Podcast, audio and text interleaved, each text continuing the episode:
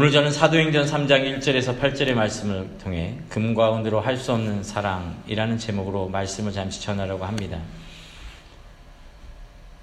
음, 한때 목사님들이 하나님 말씀을 가르치면서 어, 대한민국에 그런 책도 나왔죠. 뭐 공자가 죽어야 나라가 산다라는 책들도 있었습니다. 여러분 잘 모르시겠지만 한국에 한참 그 유행한 적이 있었어요. 교회에서 정말 사라지고 좀 우리가 사라진다기보다는 조금 음, 중심을 잡아야 될 가치가 바로 뭐냐 바로 유교적 개념입니다. 그래서 유교적 개념이 이제 한국에 특별히 이런 우리 코리안 처치들에 많이 녹아들여져 있기 때문에 그런 가치관들이 조금 성경의 성경됨 또 교회의 교회됨을 방해하는 요소들이 정말 많아요. 그 중에서 이제 대표적인 것을 누군가가 한번 얘기해봐라라고 얘기한다면 착한 아이 컴플렉스입니다. 이건 실질적으로 존재하는 네, 어떤 정신질환은 아니지만 컴플렉스예요.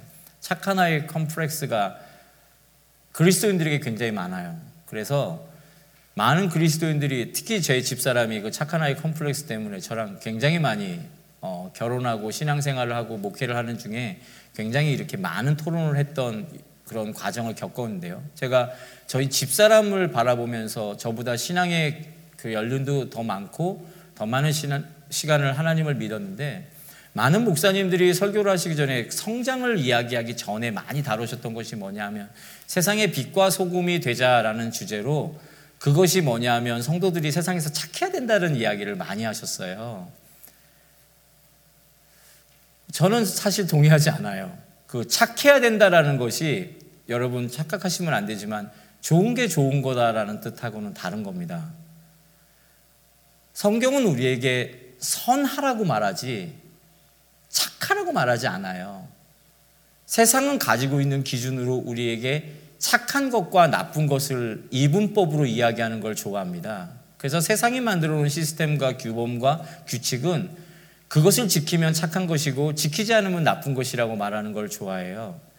하나님은 우리에게 그와 같은 어떤 세상의 규범에서 잘한 것 못한 것을 이야기하지 않습니다. 그 대표적인 사례를 제가 얘기하자면 열왕기 상하를 읽어보면 나와요. 열왕기 상하를 보면 세상의 기준에서 특별히 여로보암 2세라고 하는 북왕국의 대표적인 왕은 북왕국을 굉장한 부흥으로 이끌었던 왕이에요.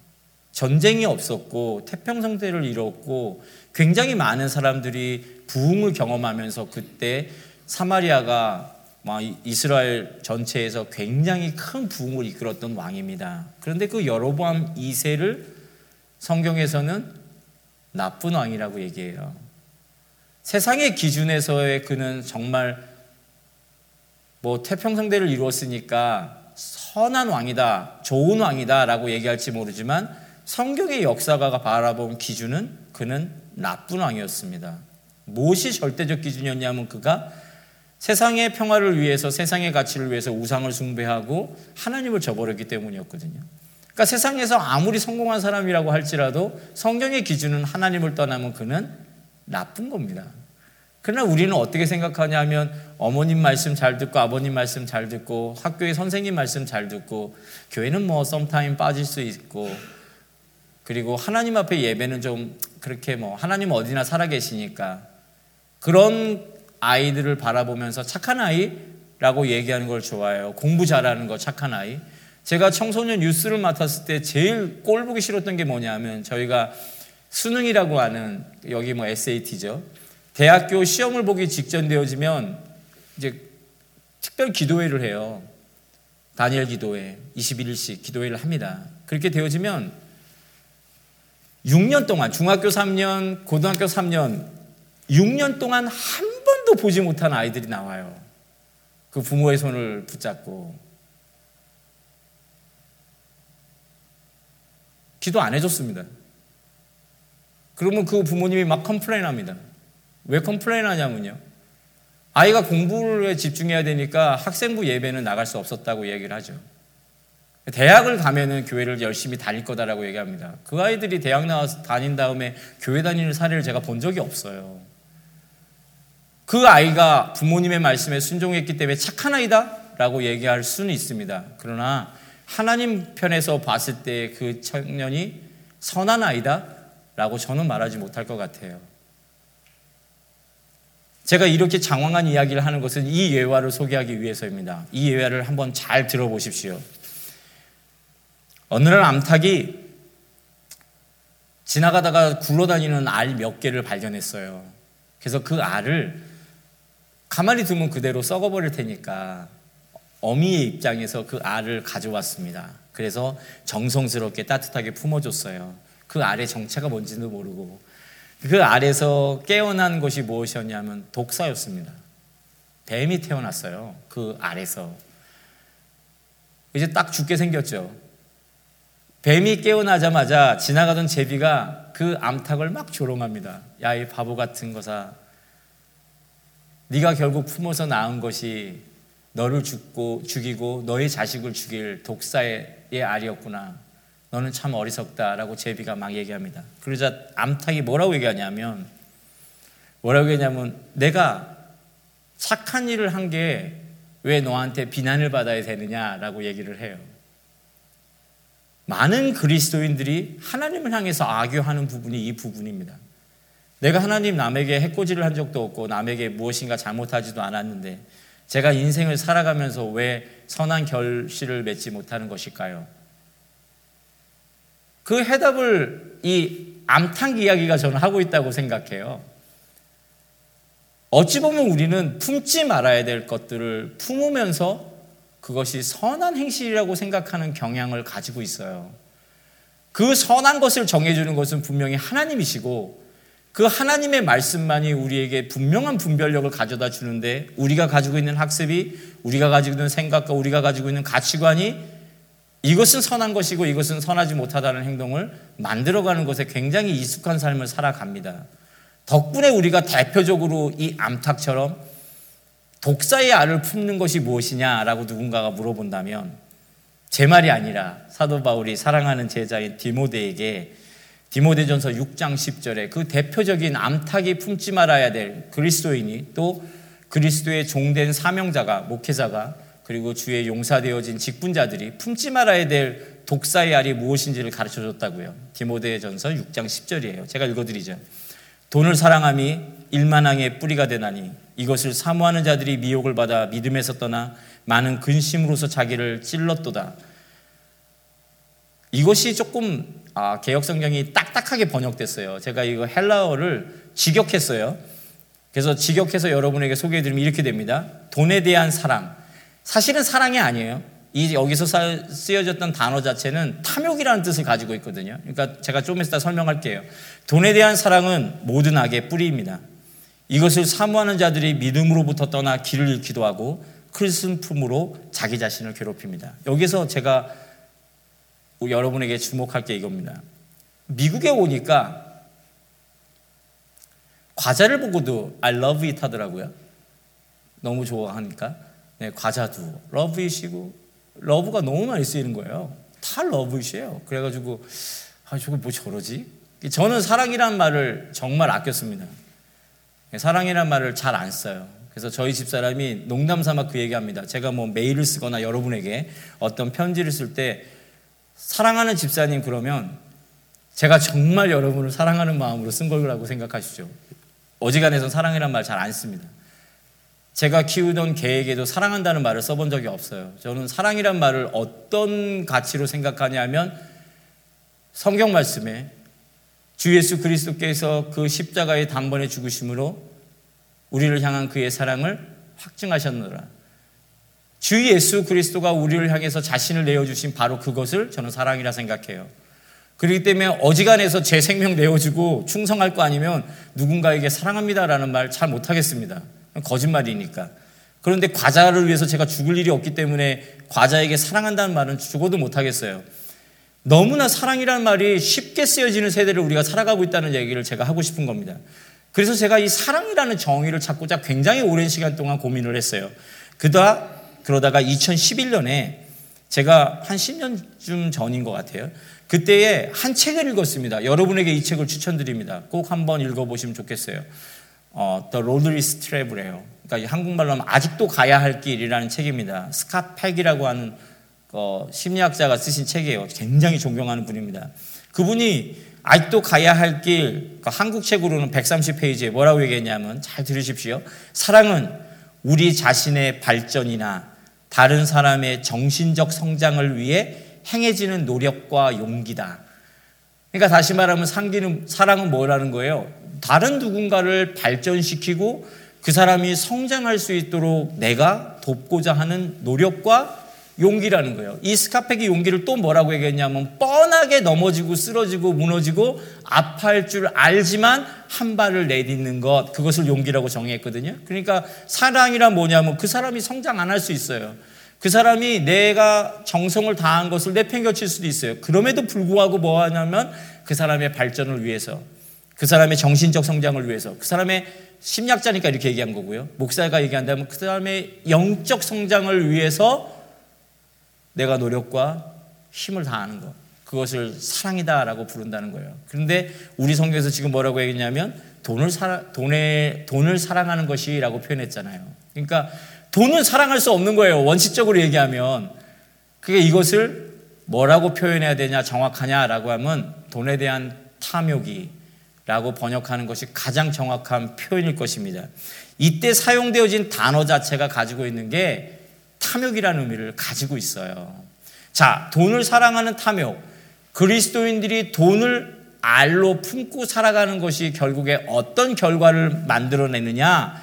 이것이 결과가 두 가지라고 사도 바울이 디모데에게 소개합니다. 첫 번째가 뭐냐면 이것을 사모하는 자들이, 그러니까 이런 탐욕을 가진 자들이 믿음으로부터 떠나 길을 잃기도 하고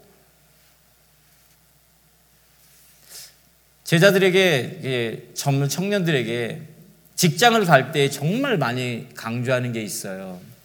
직장 생활을 시작하는 청년들에게 뭘 얘기하냐면 제가 그 얘기를 꼭 합니다. 10의 2조를 하는 성도가 되라라고 얘기를 합니다. 10의 1조는 하나님 앞에 그 분깃을 구분하여 드리고 또 하나의 10의 1조는 가난한 이웃과 어려운 사람들 섬기기 위하여 최선을 다했으면 좋겠다. 그 얘기를 제가 꼭 해줘요. 한 두 달 지나면 그들이 반드시 complain을 합니다, 제게. 뭐라고 complain 하냐면, 목사님, 10의 2조면 5분의 1이잖아요. 세금 띄고, 헌금 띄고 뭐 하면 목사님 생활이 안 돼요. 그 얘기를 꼭 합니다. 그러면 제가 그들에게 다시 얘기하는 게 있어요. 그 생활이 안 되는 것에 익숙해져야 된다는 얘기를 합니다. 왜냐하면 그것이 불편해지면 제 경험으로 많은 이들이 신앙생활을 하며 물질이 늘어나면서 하나님을 떠나더라고요. 그 물질을 위해 주의를 희생시키더라고요. 그 물질 때문에 하나님 앞에 헌신하고 봉사하는 시간들이 줄어들더라고요. 그러니까 사도 바울이 그 많은 경험을 통해 사랑하는 제자 디모데에게 말한 거예요. 주의 종이니까. 한 교회 담임 목사가 되는 위임식에 얘기해 준 조언이라고 저는 생각하는데요. 그, 그 목사에게 얘기해 준 거예요. 돈을 사랑하게 되면 첫째로 주어지는 악이 뭐냐면 너가 믿음의 길을 잃고 방황하게 될 것이 참 두렵다라는 이야기를 해준 것입니다. 두 번째가 제가 강조하고 싶은 거예요. 두 번째가 뭐냐면 큰 슬픔으로 자기 자신을 괴롭힌다. 여기에 큰 슬픔이다라고 하는 표현이 나오는데요. 이 표현이 헬라어로는 어떤 거냐면 영혼을 관통하는 슬픔이에요. 그냥 아픈 게 아니라 영혼이 아픈 겁니다. 여러분 영혼이 아파 보셨나요? 어떤 경험인지 잘 모르시겠죠. 좀 비슷한 경험을 얘기하자면 내가 너무나 사랑하는 것을 잃어버릴 때 나오는 그 가슴에 뭐 여성분들이 특별히 그러신 분들 많아요. 수련회나 이런 데 집회 가면 가슴을 막 이렇게 주먹으로 막 때리면서 기도하시는 분들 제가 정말 많이 보거든요. 그게 좀 왜 저러지? 잘 몰랐어요. 근데 그런 분들이 가슴에 사실은 구멍이 난 정도로 아픔을 경험하고 있는 거죠. 영혼의 아픔은 그거보다 조금 더 강한 것 같아요. 이 영혼이 관통하는 아픔을 경험한다라고 얘기했는데 가해자와 피해자가 이 본문에서는 사도 바울이 자세히 설명을 하진 않았어요. 우리 본문에는. 그런데 헬라어 본문에는 이 가해자와 피해자가 누군지를 정확하게 구분해 놨어요. 그게 누구냐 하면 네 자신이라고 얘기를 합니다. 그러니까 문법적으로 제기대명사라는 걸 써가지고요. 네가 돈을 사랑하게 되어지면 어떤 일이 벌어지냐면 너가 너 자신을 영원히 관통하는 듯한 슬픔에 빠지게 된다라는 이야기를 권면해 주고 있어요. 다시 결론을 내리죠. 돈을 너무 사랑하면 안 됩니다. 목사들이 너무나 진부하게 설교하는 거죠. 네. 은과 금이 아닌 내가 너에게 내가 내게 가진 것으로 너에게 명하노니 나사렛 예수 그리스도 이름을 일어나라. 전도사 때 큰 교회에서 목회를 했기 때문에 사실 교회 행정을 위해서 돈이 필요하다라는 감이 없었어요, 제가.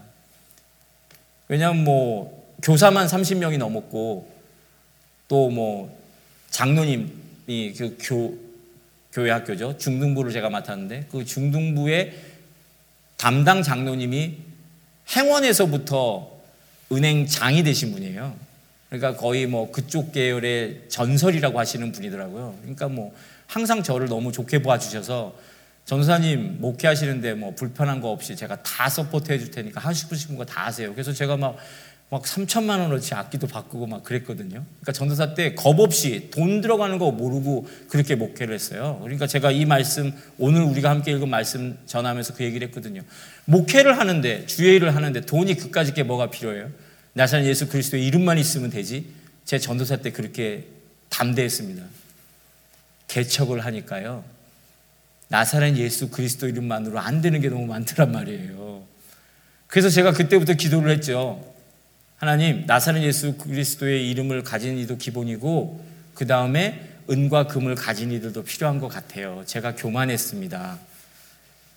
미국에 와 보니까요. 은과 금을 가지고 나사렛 예수 그리스도의 이름도 아는 이들을 만났어요, 제가. 여러분들 지금 얘기하는 거 아닙니다. 제가 전에 있는 교회에서. 근데 그분들이 한 가지가 없더라고요. 그래서 제가 기도를 또 바꿨어요. 주님, 나사렛 예수 그리스도의 이름도 있어야 되고, 은과 금도 있어야 되고, 그 다음에 뭐가 있어야 되냐면, 시간이 있어야 되겠습니다. 시간이 없으니까요. 나사렛 예수 그리스도를 알고 은과 금은 있어도 섬기기가 너무 어려운 분들이 많더라고요. 제 제목이 이렇게 바뀐 겁니다. 그러니까 제가 여러분 돈은 필요 없다 이런 취지로 지금 디모데 전서를 여러분에게 소개하는 건 아니라는 걸 꼭 기억하세요. 돈이 없으면 사람이 살아가는 것이 굉장히 많이 구차해지고 힘들어집니다. 그렇기 때문에 주님께서 우리에게 주신 복은 빌려줄지언정 꾸지 않는 삶을 살아가게 하시는 줄 저는 믿습니다. 그리고 그런 삶이 여러분 가운데 펼쳐지리라고 전 또한 확신하며 그렇게 축복하며 기도합니다. 제가 다만 여러분에게 얘기하는 것은 이거예요. 독사의 알을 품듯이 물질을 사랑해서는 안 된다는 것입니다.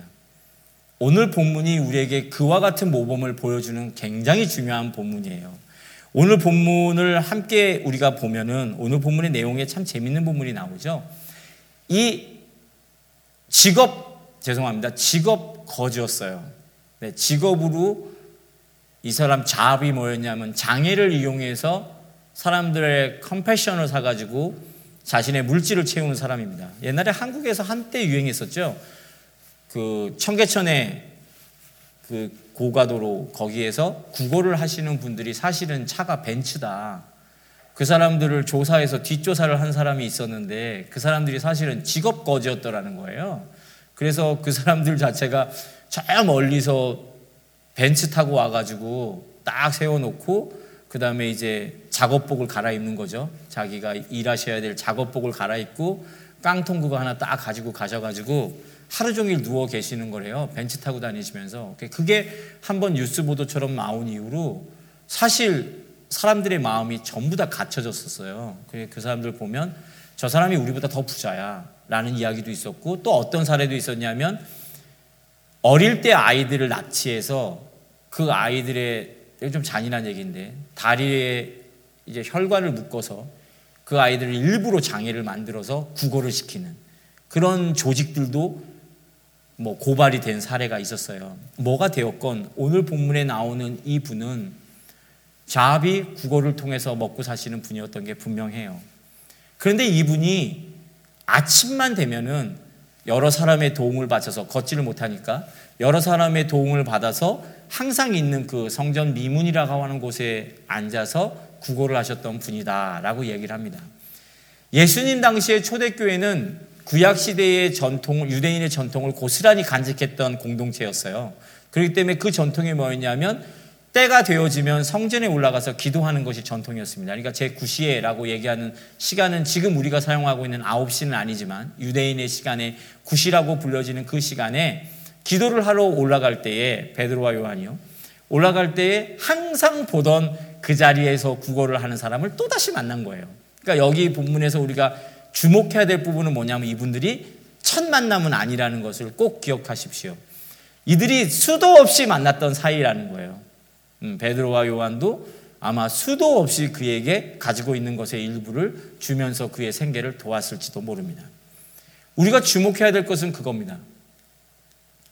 예수를 만나기 전에 그리고 이 사도행전에서 있었던 성령 하나님을 만나는 사건 이전의 베드로와 요한 그리고 성전 미문에 있었던 이 앉아서 일어나지 못하는 그 다리가 불편하신 이분과의 관계는 어땠냐면 그냥 돈으로 모든 것이 끝날 수 있는 쉬운 관계였다는 것이죠. 그러니까 그냥 돈 몇 푼 주면은 앉아서 구걸을 하시는 분도 자기의 필요를 채우는 것이었고 지나가는 사람도 죄책감을 가질 이유가 없는 그냥 그런 쉬운 심플한 관계였다는 것입니다. 그런데 문제가 뭐였냐면 성령 하나님을 만난 이후 베드로와 요한이 달라졌다는 거예요. 그 성전을 올라갈 때 그를 보자 분명히 돈이 있었을 겁니다. 왜 돈이 없었겠어요? 베드로가 제가 자주 얘기하죠. 베드로는 가난한 어부가 아니라 갈릴리 어부 조합의 회장이 회장님이셨거든요. 그러니까 베드로는 꽤 부자였어요. 그렇기 때문에 그 전대에 돈이 없었을 리가 없습니다. 그런데 그가 뭐라고 얘기하냐면 그에게 다가가서 내게 은과 금은 없으나 내가 내게 있는 곳으로 내게 주노니 나사렛 예수 그리스도 이름으로 일어나 걸으라 라고 얘기했어요. 여기 한번 보실까요? 나사렛 예수 그리스도 이름을 내가 갖고 있다 라고 지금 베드로가 이야기합니다. 그거 어떻게 갖게 됐죠? 성령 하나님을 만나게 됨으로 제자들에게 변화가 일어난 거예요. 그 전에는 돈으로 모든 것이 다 해결될 수 있는 심플한 관계였지만 이제는 돈으로 해결될 수 없는 무엇인가를 그가 볼 수 있는 안목을 열었다는 거죠. 뭐였냐면 한번 생각해 볼까요? 그 앉아서 구걸하는 사람이 당신의 소원이 뭡니까? 라고 물어본다면 뭐라고 대답해야 되죠? 일어서길 원합니다. 라고 얘기하는 게 정상이죠. 이 사람은 지금 무엇을 소원하고 있냐면 그거 필요 없어요. 은과 금이 필요한 사람이에요. 어쩌면 이 사람이 걸어가면서요. 낫게 된 다음에 베드로와 요한을 찾아와서 complain 했을 수도 있어요. 자기의 job을 잃었다고. 여러분 그런 거 한번 상상해 보실 수 있나요? 그럴 수 있는 상황인 거예요. 그러니까 이 사람에게 지금 뭐죠? 자신이 정말 필요로 한 것이 이분은 몰라요. 무엇인지. 내 몸의 불편함도요, 내가 구걸해서 받아들이는 그 은과 금으로 나를 옮겨다줄 일꾼을 살 수 있고요. 먹을 것을 살 수 있고요. 나를 섬겨줄 누군가를 살 수 있는 것이에요. 그러니까 내 장애는 내가 극복해야 될 문제가 아니라 돈만 있으면 얼마든지 해결할 수 있는 불편함 정도로 여기는 거예요. 성경 말씀에 보면 주님께서 뭐라고 했죠? 먼저 그의 나라와 의를 구해라. 그러면 아버지께서 너의 필요한 쓸 것을 채워주신다고 얘기를 하세요. 그 말씀을 잘 보면 뭘 느끼시나요? 그 말의 뉘앙스는 어떤 거냐면요. 사실은 너가 너의 필요를 잘 모른다는 뜻이에요. 여러분, 우리의 필요를 우리가 잘 아는 것 같나요? 사실은 그렇지 않아요. 우리는 우리의 필요를 너무나 모르는 삶을 살아갈 때가 많아요. 밥, 배고프면 밥을 채우고 무엇이 필요하면 그 니들을 채우는 것 같지만 실제로는 우리가 우리를 위해서 무엇을 해야 될지를 모르는 인생을 살아갈 때가 정말 많은 시대를 살아가고 있다고요. 우리 자신들이. 그런 시대 속에서 주님이 뭐라고 얘기하시냐면 먼저 그의 나라 의를 구하라는 거예요. 그래 하면 주께서 너의 필요를 채우실 것인데 아버지께서는 너의 필요를 아신다라고 얘기하고 계시거든요. 이 말은 다시 말하면 뭐냐면 실제로 너는 너의 필요를 잘 모르고 있다라는 뜻이기도 해요. 이 안진뱅이 죄송합니다 이런 표현 걸을 수 없었던 그 사람이 정말 필요했던 건 사실은 돈이 아니었어요. 이것을 베드로와 요한도 몰랐다고요. 그 성전에 기도하러 올라가는 사람들도 모두 몰랐다고요. 그 사람에게 그냥 물질만 주면 된다고 생각했어요. 그 사람이 5절인가요? 보면은 뭐라고 얘기했냐면 베드로와 요한을 쳐다봤다고 얘기합니다. 그런데 이게 번역이 좀 잘못된 거예요. 정확한 번역을 하면 빤히 쳐다본 거예요. 뚫어져라 쳐다보는 거예요. 이게 헬라어로 어떻게 되어져 있냐면요. 눈으로 그 사람을 붙잡은 거예요. 헬라어식 표현은. 그러니까 어떤 거냐면 왜 그런 거 있죠? 추잡한 거. 밥 먹고 있을 때 누군가가 이렇게 계속 쳐다보면 마치 줘야 될 것 같은 그런 표정. 맡겨놓은 것을 내가 찾아가야 된다라는 식으로 빤히 베드로와 요한을 쳐다보고 있어요. 뭐죠? 다가오니까 내 니들을 채워줄 은과 금을 줄줄 기대하고 빤히 쳐다보고 있는 거예요. 그런데 지금 그의 필요를 스스로도 모르는 것을 향해 베드로가 무엇을 얘기하고 있냐면 은과 금이 아니라 이제 나와 너의 관계에서는 은과 금은 중요한 게 아니에요. 그것이 지금 잠깐의 필요를 채울 수 있으나 나의 영혼의 문제, 너의 영혼의 문제를 해결할 수 없다는 걸로 베드로가 체험했다는 것이죠. 예수를 부인하고 부활하신 예수를 만나고 다시 주님께서 약속, 성령을 약속하시고 승천하신 이후에 마가의 다락방에서 기도하여 성령 세례를 받은 이후에 베드로가 그때야 깨닫게 되어진 거예요. 내게 정말 필요한 것이 무엇인지를. 그러니까 그의 시선을 바꿔드는 작업을 하는 겁니다. 내게 은과 금은 필요 없으나 실망했을 수 있죠. 은과 금을 기대한 사람에게는 은과 금은 없으나 내가 내게 있는 곳으로 내게 구하노니 나사렛 예수 그리스도 이름으로 일어나 걸어라. 여기서 일어나라, 일어나다라고 하는 단어가 나와요. 그래서 그 손을 잡고 일으키다라고 하는 때의 단어도 일으키다라는 단어가 나와요. 이때 사용한 헬라어는 여러분 꼭 외우셔야 됩니다. 에게이로라고 하는 단어예요. 제가 왜 외우셔야 되냐라고 얘기했냐면 그게 제 온라인 아이디거든요. 네, 제 온라인 아이디가 E-G-E-I-R-O예요. 그래서 헬라어 발음하면 그게 에게이로예요. 이게 뭐냐면 일으키다라는 뜻인데요. 여기에는 어떤 뜻도 있냐면 건축하다, 세우다라는 뜻도 있어요. 단순히 그를 일으킨 게 아니에요. 그의 의지와 생각과 방향과 말과 행동을 완전히 새롭게 세팅한 거예요. 무엇으로? 은과 금이 아닌 나사렛 예수 그리스도의 이름으로 바꿔놓은 사건이 바로 이 성전 미문에서 일어났던 사건이라는 거죠. 그가 어떻게 바뀌었죠? 그렇게 일어난 다음에 내 필요는 뭐였어요? 사실은 돈이었어요. 그것이 있어야만 다음날 또 일꾼들을 사서 자기가 와서 할수 있으니까. 그런데 그가 완전히 바뀌어서 그 건강한 다리로 돈 벌러 가지 않고 뭘 했다고 얘기해요. 찬송하며 기뻐 뛰며 하나님을 높였다라고 얘기하고 있다고요. 정말 우리들에게 필요한 것이 뭐냐? 교회를 통해서 잃어버린 영혼들, 하나님을 찾고자 하는 사람들이 갈망하는 것. 중앙일보에서 며칠 전에 기고글이 나왔어요. 전면 전체. 이세들이 교회를 가지 않는 이유에 대한 뭐 조사를 하셨더라고요. 거기서 제가 전적으로 동의하는 한 부분이 있어요. 이세들이 교회를 떠나는 이유. 교회에서 너무 싸움박질하고 분쟁을 하기 때문이죠. 간단하게 이유를 들자면. 제가 지난 위임식 때 아이들이 읽어주는 편지에서 너무 마음이 아파가지고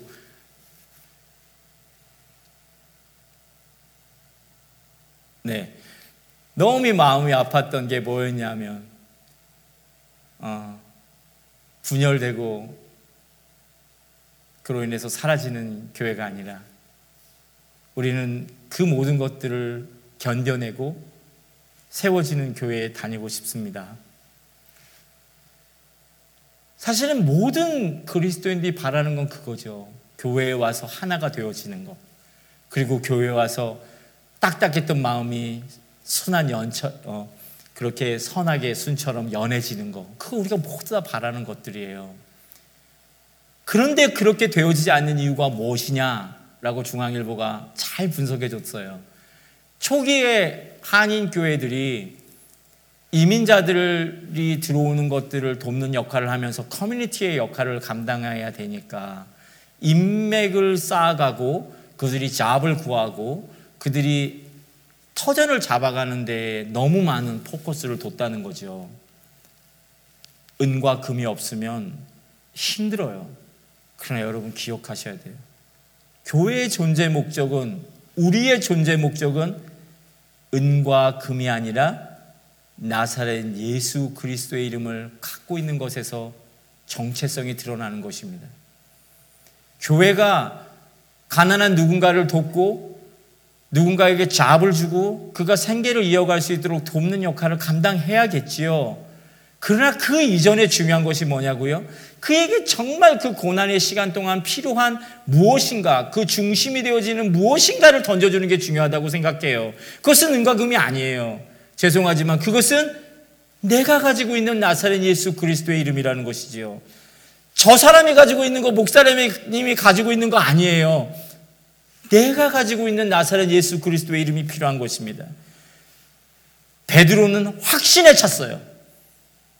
성령 하나님을 만나자 그가 배신자였던 그가 이제 다시 한번 나사렛 예수 그리스도의 힘으로 회복되어지는 그 권능을 힘있게 되어졌어요. 그래서 그가 전, 성전 미문에서 그날도 필요를 찾지 못하여 자신의 인생을 허비하고 있는 그에게 무엇을 얘기하냐고요.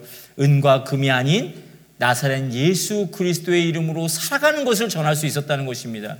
사랑하는 성도 여러분, 이 시대의 수많은 그리스도인들이 찾고 있는 것은요, 나사렛 예수 그리스도의 이름이에요. 근데 그것이 어디에서 비롯되어야 되냐면 내가 가지고 있는 것을 원하는 것입니다. 찬양을 인도해 주신 우리 집사님께서 연도도 정확하게 기억하시더라고요. 1994년 9월 1일이라고 얘기하셨나요? 아까 우리 데이비 집사님이 1994년 9월 1일 내가 수영에 가서 그 예수 그리스도를 다시 한번 만나는 그 귀한 사건이 있었다는 그 믿음의 귀한 고백을 해주셨어요. 그 고백이 있어야 돼요. 그것이 없으면 은과 금으로 모든 것들을 해결하려고 하실 수밖에 없어요. 디모데를 향해서 사도 바울이 간절히 원한 게 뭐냐고요? 그 지향점의 사랑을 물질이 하는 사람에게 두기 위해서 먼저 해야 될 것은요. 물질에 대한 탐욕이 너 자신과 주변을 얼마나 망치는지를 먼저 알기를 원하셨어요. 그리고 그가 무엇을 지향하기를 원했냐면 사람을 지향하기를 원한 거예요. 베드로는요, 성전을 올라갈 때에 그 구걸하는 사람의 형편과 사정을 알 필요가 없었어요. 그냥 깡통에다가 자기가 가지고 있는 동전 하나를 던져주면 그만이었습니다. 그것이 자신의 할 도리라고 생각했겠죠. 누워서 구걸하는 그 역시 베드로에게 바라는 거 없어요. 그냥 돈만 주면 되는 것입니다. 그러나 지금 나사렛 예수 그리스도의 이름 하나로 어떤 변화가 있었냐면요. 그와 두 사람이 손을 맞잡았었고요. 그 두 사람이 함께 무엇이 필요한지에 대한 이야기를 하게 되어졌고요. 말은 하지 않았지만 분명히 미루어 짐작하건대 그는 예수 그리스도를 따르는 제자가 되어졌을 것입니다.